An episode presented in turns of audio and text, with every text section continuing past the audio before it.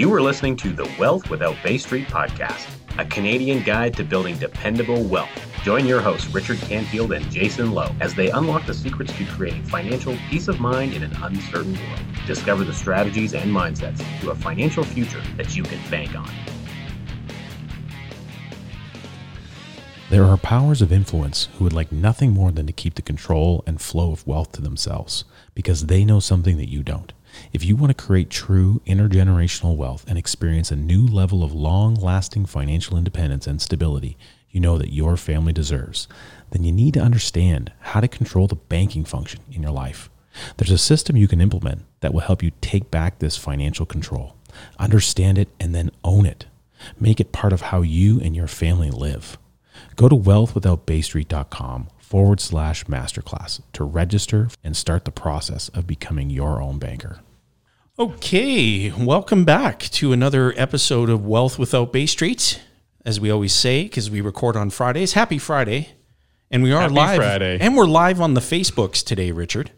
We're live on the Facebooks. and so what's kind of a little bit funny. I just so I just made a post on Facebook with a picture of my little temporary studio space I have in here because of the the internet issues I was having, and I just found out a little memory popped up of the day, like literally the day I bought the RodeCaster that you're using in the li- in the studio. No was kidding. Like a year ago today, so that's kind of cool. That's very interesting.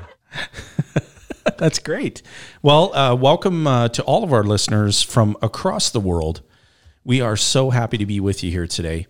And today's topic is the perfect investment. Now, Ooh, ah, Now, this is wealth without Bay Street. And so I think it's important for us to reference that this book titled The Case for IBC, which was co authored by R. Nelson Nash, Carlos Lara, and Bob Murphy, is an amazing read. And in that book, they describe a very fun thought experiment that we're going to go through live on the Facebooks and we're going to go through on the episode.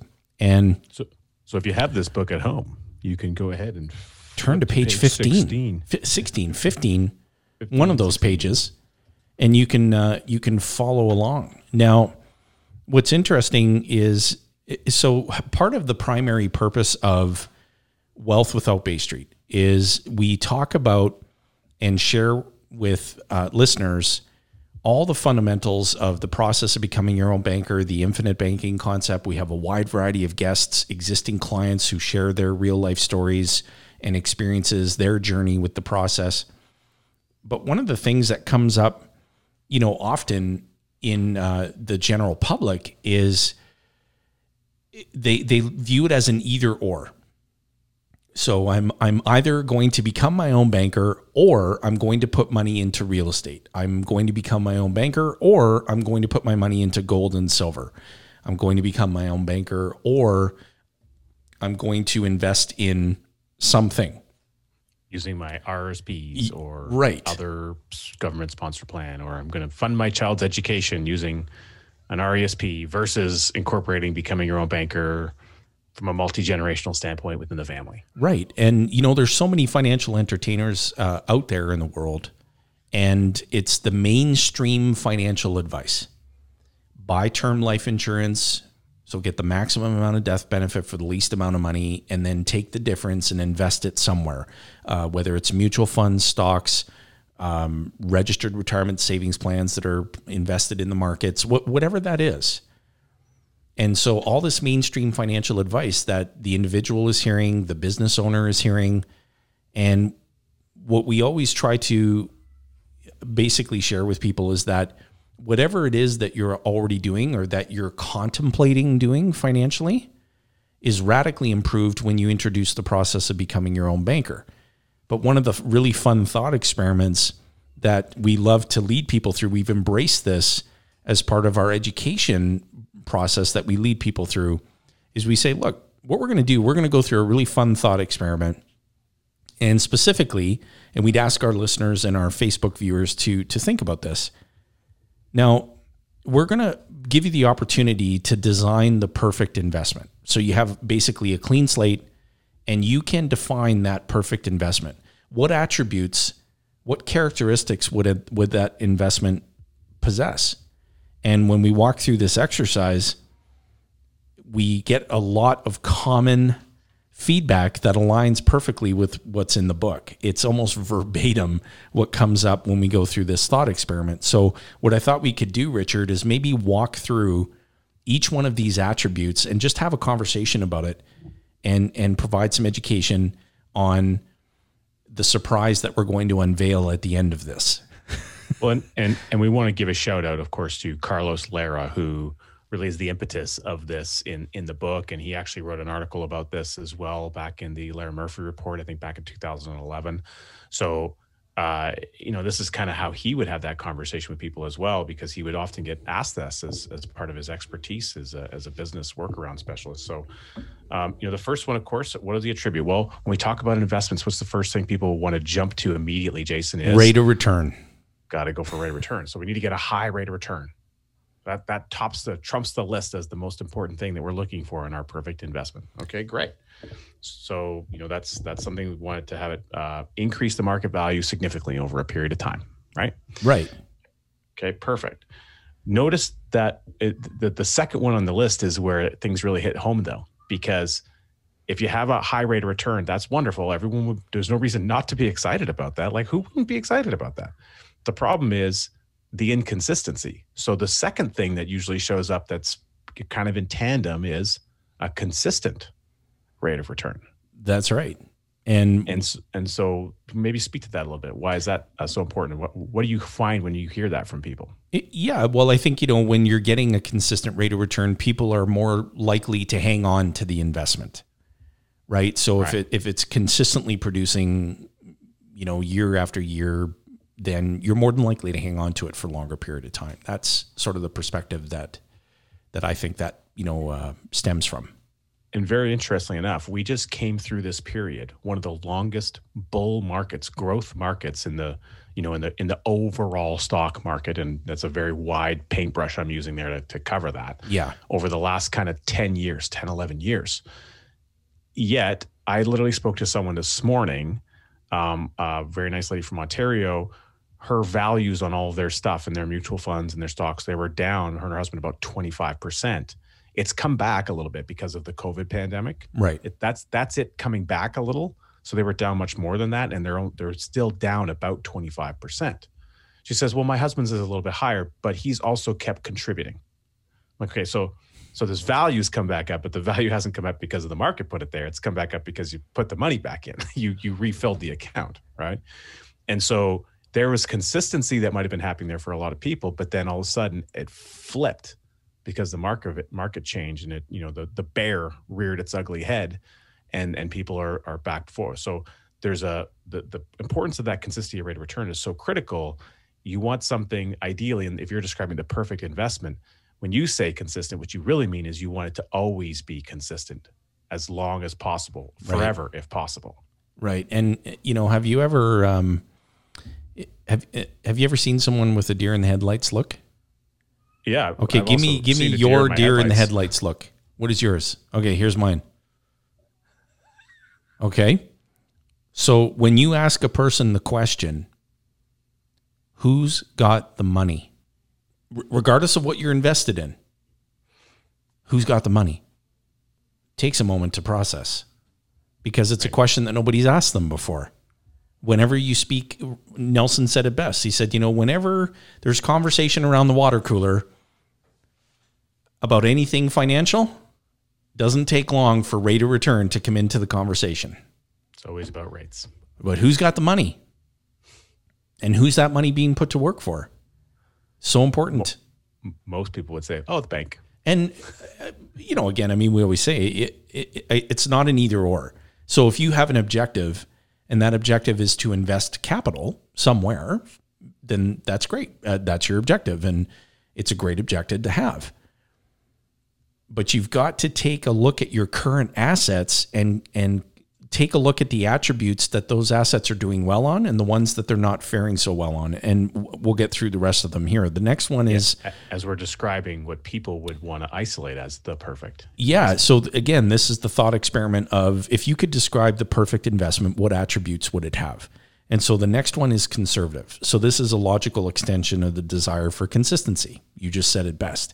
And people want an investment that only goes up. And when the lever goes the other way, what does that create for people? It creates a sense of uh, fear, uncertainty, Unease, stress, high level of Stress. stress. Yeah, which has a health impact that isn't measurable in a rate of return. Right, exactly. Li- Liquid. So it's, I think that's one thing that Carlos said so well is that it's one thing to know what your investment is worth in terms of a, a certain amount of money, but it's another to be able to convert that investment into dollars if the need arises. The late Ben Feldman said his definition of the perfect investment was one that returned the most when it was needed the most. Isn't that good?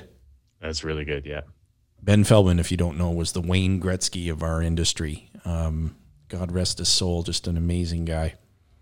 Yeah. What's the next one, Rich? Funny too. So then we've got guaranteed. So it's interesting. We have conservative and safe, and then guaranteed. Kind of, you know, it's they're almost it's almost a repetition, but they couldn't slightly mean different things for people. Right. And so some assets do have contractual guarantees, um, but usually those are put out by by reputable uh, uh, institutions. But the guarantees often are very minimal, or they come with hitches. They come with uh, some some form of there's there was always a, a saw off position that usually comes with it. Right. So if you had the perfect investment, you'd want to be safe, conservative, and and liquid and guaranteed. Okay, wow, Yeah, that's sounds good. pretty awesome so far. and tax benefits, or perhaps even tax free. So, you know, aren't there aren't many people that uh, we've ever interacted with who invest money in something and want more exposure to tax, right? And so we talk to people all the time who want reduced exposure to tax when they're investing capital in something. Now, we all have the position of understanding the, the need, you know, for infrastructure, for critical services, healthcare, all those things that require tax dollars to support. But that's not what we're describing here. We're talking about if I'm going to invest my money in something, I would ideally like the least amount of exposure to tax. Right. I- In, If I terms of the designing gain. the perfect investment. Yeah. No market volatility. That's interesting. so people often circle back to the rate of return considerations. And so they, they want the investment to be dependable, but ideally not have it tied to like the performance of the stock market or anything like that. So when their other assets have a bad year, this perfect investment still has a very predictable increase, which is all more valuable, right? In in such a scenario. And that goes back to taxes as well. If it's tax free, it's instantly more valuable if taxes go down. right? Yeah, totally. One of the other things that's interesting is that um, you said that their other assets, even if their other assets are impacted, this one isn't. Right. So, what's unique about that statement is that it also identifies that even if you had this perfect investment, it would not stop you or it wouldn't mean that you couldn't also still be doing other things. Exactly. The other is yields income besides capital gains. So the perfect investment would provide cash flow over time beyond its simple appreciation and value. Mm. Very interesting attribute. What's next? creditor protected. So basically, you have uh, something that no one else can get their hands on. It's going to be there when your family needs it most, or if you're a business owner, when your business needs it most. And having something that um, you know can you know in the event heaven heaven forbid there's a lawsuit or something else that happens, or we have a COVID pandemic situation and someone's out of work for a long time and we're not paying our bills the way it should. You don't want to have this asset just go come crashing down as well because now the the people who- who've got liens on all your stuff are coming after you. Right. Yeah, very good point. Inflation protection. So this is similar to no market volatility. And so just as someone wouldn't want their investment to drop if the if the markets drop, on the other hand, the perfect investment would increase in value to keep pace with price inflation. Right. And one of the things that uh, Carlos identified, I remember he talked about this, is like as an example, when people are talking about an inflation hedge, their brains or we usually go to like the precious metals, like gold, Right. gold and silver. And that's yeah, there's a lot of advantages for that. However, if we we often forget that there was a point in time where in Canada and in the United States, gold was seized by the government. If you had gold, you had to turn it in, and you could have been put in jail if you didn't do that. Hmm. It became illegal to hold gold. And and so the other thing that happened is that you know also those assets can also be now in a capital gain situation. So they might be an inflation hedge, but there's a capital gain, and they don't produce a cash flow.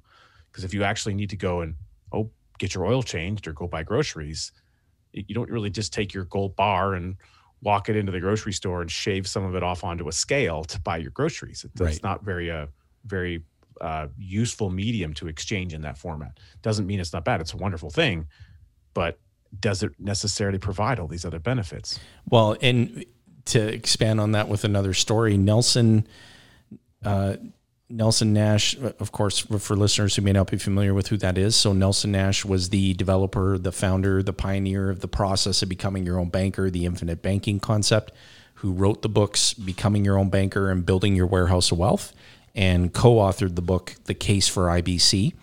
And if you find yourself thinking, "Wow, that becoming your own banker, that sounds really interesting," just ease on over to the uh, to the bookstore. I can't remember the URL on the Wealth Without Bay Street deal. There, there'll be a link on the on the podcast. If you're on the Facebook page, I think you can click a link to get to it as well. There. Yeah, perfect. And uh, just get yourself a copy of those books. You'd be glad you did. And so, one of the things that Nelson used to talk about is he said, you know, people would ask me questions about gold and silver. And he said, let me tell you a story. He said, you know, at one time uh, I decided to purchase silver and it, I, I t- took custody of the silver. I put it into my safe. And he said, he buried it in his backyard. And I'm not going to tell you where.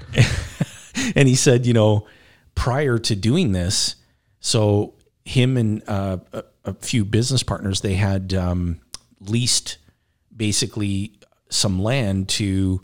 Uh, they were receiving a residual stream of income. I It was think off a cell. I think it was a cell phone tower. Yeah, it was from a telecom was a telephone company. telephone tower, and because they had used the land, they were cutting a check right. every single year in like August. they would get this check, The partners. Yeah. and he said, "Man, it was so nice that time of year. You open the mailbox, there's the check. You take it down to the bank, you You know, cash like it, four thousand bucks or something. you got money. And then they got rid of the lease. He goes out and buys silver. And he said, You know, I open that vault every August. There was no check in there. right. So liquidity. And that leads me into the next one, which is control. So when you when you invest money in anything, you have to you you have to hand control of your money over to someone else. And so the moment you do that, it, you're absent of control. Someone else has the money, you've made the investment, but you now have no control. And what the perfect investment would provide in the way of attribute is total and absolute control. And that ties, you know, directly back to liquidity. Yeah. where you know you, you may have money tied into something else but uh, i'll give you an example i was on a conversation with a gentleman yesterday it was the other day and he had just saved up did a great job saving up a good amount of capital like about $150000 and he went and he transferred that to go and make a a deposit not a down payment a deposit on a pre-built condominium in the toronto marketplace Hmm. and and great, you know, great that he's he's got a couple of them. He's done very well with it. You know, everything seems to be going well, and you know, and and that sort of thing. However, he transferred that control over into something to the developer, and he doesn't have title to anything yet. And now, have we seen developers, real estate developers, certainly in the Alberta marketplace, just kind of disappear and not finish those projects before, Jason? Oh, yeah. Oh yeah, Yeah. and a lot of people don't get those deposits back. Now, let's assume everything goes well, and he and he finally three years later he's going to have access to this title of a condo, and he can start renting it and creating cash flow, and maybe it'll have gone up in value, but he has no way to get that money back, and for there's no capacity. Yeah. If he needed it to go and he lost his job and he needed it now to support his income, it's gone. And so again, that control liquidity component, those things are interlinked uh, for the most part. Very, very good points. The next is transferable. So the perfect investment, ideally, you'd be able to easily transfer ownership to someone else. What's next? Easy to manage boy so far, I think we got a bit of a pipe dream on this list here, but uh, easy to manage. So there shouldn't be a big learning curve to figuring out how to make decisions around the perfect investment. In other words, you don't have to watch the stock ticker every single day. You don't have to, you know, call your realtor and your mortgage broker every day to figure out what's going on in the real estate market, et cetera, et cetera. Right. And and so you want to have control, but you don't necessarily want to have control that comes with headaches because you still want to have a simple and easy life. Interesting. No hidden fees or penalties. So we those don't ex- those don't exist in the financial marketplace, oh, Jay. Goodness, no. So in the perfect investment, it'd be really transparent, right? So the owner is never surprised by money taken off the top because so many people have been burned, you know, without uh, having an understanding. You know, if you, for our listeners, if you have uh, mutual funds, if you have, uh, whether they're registered or not registered, can you articulate the fees in the in the account? Do you know what that what that is? And are those fees paid on the entire account balance or just the gain? Something really important to think about. And and, and further to that, you know, is there is there anything that happens when you want to go and exit? Is there anything mm. new or new fees or new things that come up or penalties when you right. want to exit your capital, which goes back to control and liquidity again? Right. Good point. And next next one is reputable. Reputable. Mm. I, I love the way that uh, Carlos talks about this. He says, usually at this point, we've we've you know I've been writing down on a whiteboard or sketching it out. Someone's telling me all these things that they're looking for in the perfect investment, and then they you know they say reputable or they say like, uh, well, I want it to be like. I mean, this is sounding too big, too good to be true at this point. Like, I mean, I like I want to make sure like this is this is a real deal. This isn't just like some some scam going on. Okay, so reputable. Got it. In other words, you want it to be legal, right? yeah, yeah, that that'd be good. Yeah, that'd that's it. That's that's what we want. And private. So the perfect investment, though reputable, would also be private. Your tax person wouldn't be getting, you know, the the T fives or the, you know, variety of different tax forms every single year, explaining the performance of it, and otherwise telling people about your business. People people value their privacy. Mm-hmm. Now, Rich, I don't know what sound effect it is here. Hang on, I'm going to go through them to find it, okay? There's no such thing as a perfect investment. it doesn't exist. You got lucky on the first try. I did, yeah. However, Rich, we have a surprise for people. This list of attributes most closely describes what? uh, dividend paying participating whole life insurance.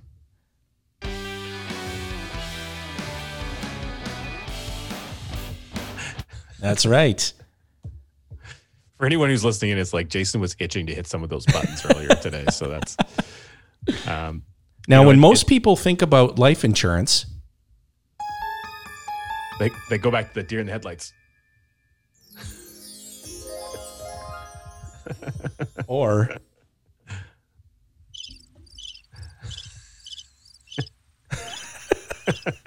oh, come on. It's Friday. We're having a little bit of fun. But in all seriousness, that list of attributes most closely describes dividend paying participating whole life insurance, which is not an investment, never has been an investment, and never will be an investment. But if you have it, it's a reservoir, a warehouse, as you could say, that allows you to go about making investments in the things you were already going to do anyway. No. Which goes back to the very beginning of our conversation that this is an and asset. It is something you can have. It provides a great deal of the attributes we just talked about. Yep. But it allows you to also you can have that and you can go and do the other stuff that you want to do or we're planning to do. Good point. Very good point. And uh, you know, it's it's interesting that uh, Carlos he identifies that a lot of these attributes um, whole life insurance, participating whole life insurance, that is, is remarkably reliable on many of the things we isolated on this list. And uh, and so it's it's you know if, and if you just think about everything we talked about, if you were to write down or if you're listening to this and you you pause and you wrote down each one of these items, and you just stopped and you you stood back and you looked at it, realistically, is it is it feasible that you're going to go and get an, an investment that provides all those things? It's it's not it's not it's not reasonable that that's the case to have that amazing wish list but you do have to start somewhere. So if you could check off pretty much all those boxes or as many of them as possible why on earth wouldn't you go and get some of it That's exactly right. And on page 24 of The Case for IBC, wonderful book, Carlos goes on to say to conclude this chapter, we should emphasize that the infinite banking concept is a process, it's not a product. We use the phrase perfect investment for rhetorical effect, but to be clear, Nelson Nash is not advising people hey, I think you should invest less in real estate or stocks or gold or and you should put more money in dividend paying participating whole life insurance contracts. Rather, infinite banking is a process of becoming your own banker, and a dividend paying whole life policy is the best vehicle for implementing it. And it's necessary to diffuse the knee jerk reaction that many people have to whole life, since after all, it's the platform for im- implementing the process of becoming your own banker. And so, regardless of what's going on in the economy, regardless of what's happening with interest rates, regardless of what investment vehicles there are out there, what products are available, the process of banking goes on no matter what. And you can't get a better rate of return doing anything if you're not controlling the banking function as it relates to what you're doing. Totally. And Nelson even has a page in Becoming Your Own Banker where he talks about that. Uh, I think it's page that's 60, 63 or 65 or something. Yeah, but I can get a better rate of return. Yeah, exactly. Right. Yeah. And so he actually goes in and explains that. And here's what's what's what's kind of interesting. Again, Nelson himself, he told he would tell the story, um, wonderful story about his very first policy, his very first par contract. It wasn't set up perfectly. It didn't have everything it needed. He did the wrong thing with it for the first 15 years he owned the policy because no one had told him Right. where he used the dividends that he received to reduce the premium. So he wasn't putting the money in and he wasn't allowing that dividend to compound effectively. Right. And and he did one of his most profitable real estate deals, which was a third party an investment outside of the policy, external to the policy. Page 69, by the way. Thank you. He was able to go and and get this chunk of land of timberland, which he knew a great deal about. He was very knowledgeable about timberland. He was able to go and get that at a very discounted price because somebody that sold it to him said, Hey, you know what? I, I need money right now. I'll give you the rest of this land. I'll sign it over to you for this amount of money. Yeah. Nelson went and got a policy loan and he had a check in that guy's hand within about 24 hours. And he had this this land for a very, very good piece of price. The only way he was able to do this because he already had access to the money. He had it saved in a in a warehouse. So the value of this real estate deal doesn't show up in the policy statement. Right. It's external to it. And and then later on, many years later, Nelson sold that property and he invested yet again in a different format. He sold the property and then he financed the sale of that property to the buyer at 15% interest. I think over uh, I don't know, remember the time frame he did it on, like over another 10 years. Yep. And he received cash flow payments off of that, which also doesn't show up in the illustration. That's right. It's the so he- unseen. It's the unseen. He became the banker. And what did he do with the stream of payments? He used it to go buy more participating policies. dividend paying whole life insurance. Yeah. Eh, Here's another great story since we're on uh, story time. Y- You remember when he talked about the, the attorney? Uh, so he describes uh, basically a human condition called the arrival syndrome.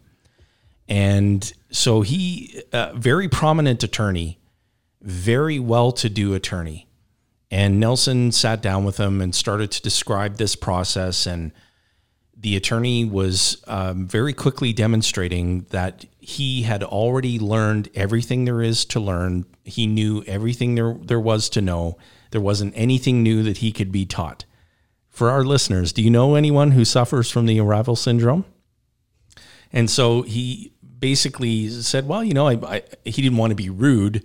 And so he just kind of glanced at his watch and said, you know, I, you'll have to forgive me. I, I have a conflicting um, meeting. I, I have to leave. I'm very sorry, but I have to go.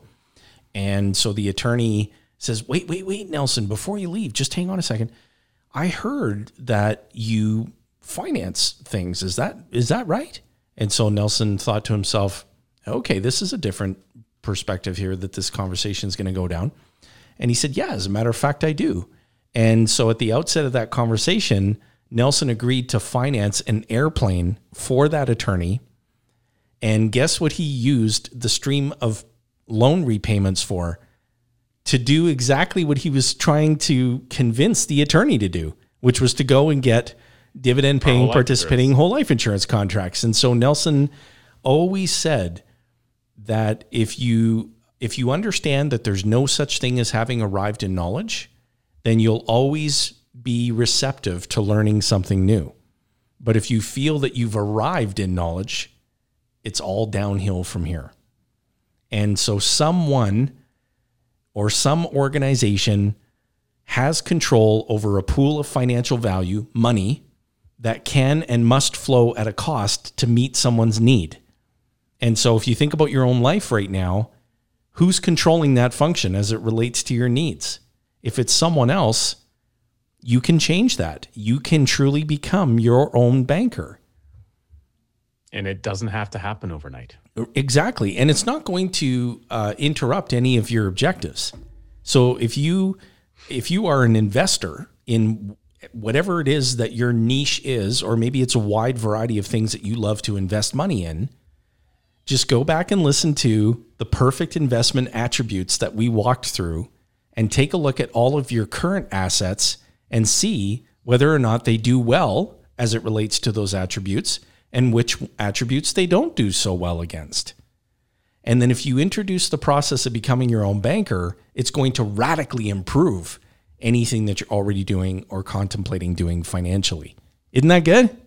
Yeah, absolutely. And and I want to I want to touch base on something that Carlos Lara talks about a little bit. Uh, it was kind of some of the genesis of this framework of creating this example.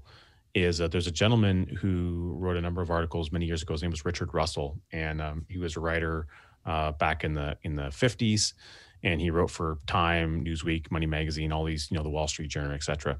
And he published a, a, number of articles that were, there was one titled Rich Man, Poor Man. And he talked about two individuals. And it was really about isolating the, the, the real power of compounding, which people talk about all the time, but they don't, just because we talk about it, we tend not to fully understand uh, what's really happening and how it actually needs to work, the only way that it can work. And one of the things that he identified is that the the the power of content compounding obviously is very important. It's very effective, but in order for it to be successful, a you do need time. Right. Okay, only works through time, and that it has two catches, two very important catches. The first is that it requires sacrifice. Hmm. In general, you have to have sacrifice, which means you gotta you gotta be you gotta start putting the money away, and you gotta let it sit. Right. Okay. And that you can't spend it. The other one is that you can't spend it and save it at the same time. And second, the other part is that compounding is boring. And if it's not exciting, well, our brains want excitement and to do new things, and we learn about this thing over here and that thing over here, and we we we try to move things around, which means we kill compounding every time we do that. Right. And so that article written way back in the in the 50s is perfectly relevant to today's environment as, as we're in the covid pandemic as people are losing 20% of their value in some of their stuff and i'm sure there's people doing really well as well but we tend to hear more about the people that are losing money during the pandemic uh, and then but if you're in a position where you're putting money away and you're putting it in an environment where you can't touch it in order to let it keep compounding meanwhile you're sending money out the do- other side of your your bank account to go pay for all the stuff that you actually need who's winning in that scenario Right. when you implement the process of becoming your banker you utilize the vehicle that we've described you have the ability of creating that constant compounding effect without having the same sacrifice requirement of not being able to access it Wow. That's powerful. Rich. it is Good job, man. That was good. This was fun. The perfect investment, the attributes. Great exercise to go through. Any parting comments for our Wealth Without Bay Street listeners? uh, yeah i think i got it all Well, uh, I, I don't want to drop my mic because it's on a stand and everything yeah, please don't do that. plus my dog's in here and probably wake him up and you'll start barking there you go, folks. Another episode of Wealth Without Bay Street. We actually we were uh, really happy to be live on the Facebooks today, and for as we say to our listeners uh, each time, we would really encourage you to please uh, go ahead, smash the like button, comment, let us know if you're getting value from our episodes. We get so much amazing feedback. Thank you to our listeners. We uh, appreciate you. We know you could be doing other things with your time, and you choose to spend it with us, and we're we're just so grateful uh, to you for that. Rate the show, review it, ask your friends to listen to it, ask them to review it. Heck, get up right now, go knock on your next door neighbor's door, and ask them to listen to a few episodes of Wealth Without Bay Street. Or just turn your speakers way up because your neighbors always like that. Exactly. And, exactly. And if, and if, if you're one of the uh, one of the many clients that we have in our client community, and you have a story that you want to share, and you would like to maybe join us on one of these episodes and have a chance to to share what's what's what's important to you about the process, we'd be happy to hear from you on that too. So feel free to send us a message or make a comment about that as well, and we'd love to encourage uh, you to to come in and share your story and see how you can what you have to share can add tremendous value to other people's lives. Excellent. And any um, thing that you want to share, Richard, about a masterclass? Oh yeah, yeah. So uh, go to the masterclass. well, wealthwithoutbaystreet.com forward slash masterclass. As you can see, we have really good, really good um, marketing copy. Yeah, you, we, we, we still need to program that awesome button of yours. You're going to get the big sell. The big sell. Um, but yeah, so if you go to the masterclass, it's pretty awesome. You're going to learn a ton about the process. There's uh, a number of different videos that are in there you can tune into. In fact, there's even an example about this kind of investor A and B situation that uh, came from this article in the 50s that I just referenced today. That's there's actually a video that I did that's in there, um, and you're going to get a copy of Nelson's book included and Ship right to your door. So, kind of a no-brainer. Great bargain. Well, there you have it, folks. On behalf of Richard Canfield, my amazing co host colleague, also known as Richard Canfield, and myself, we would like to wish you a amazing weekend. Thanks for tuning in, and we'll catch you on the next episode of Wealth Without Bay Street. Bye for now. Thanks for listening to the Wealth Without Bay Street podcast, where your wealth matters. Be sure to check out our social media channels for more great content. Hit subscribe on your favorite podcast player and be sure to rate the show. We definitely appreciate it. And don't forget to share this episode with someone you care about. Join us on the next episode where we continue to uncover the financial tools, strategies, and the mindsets that maximize your wealth.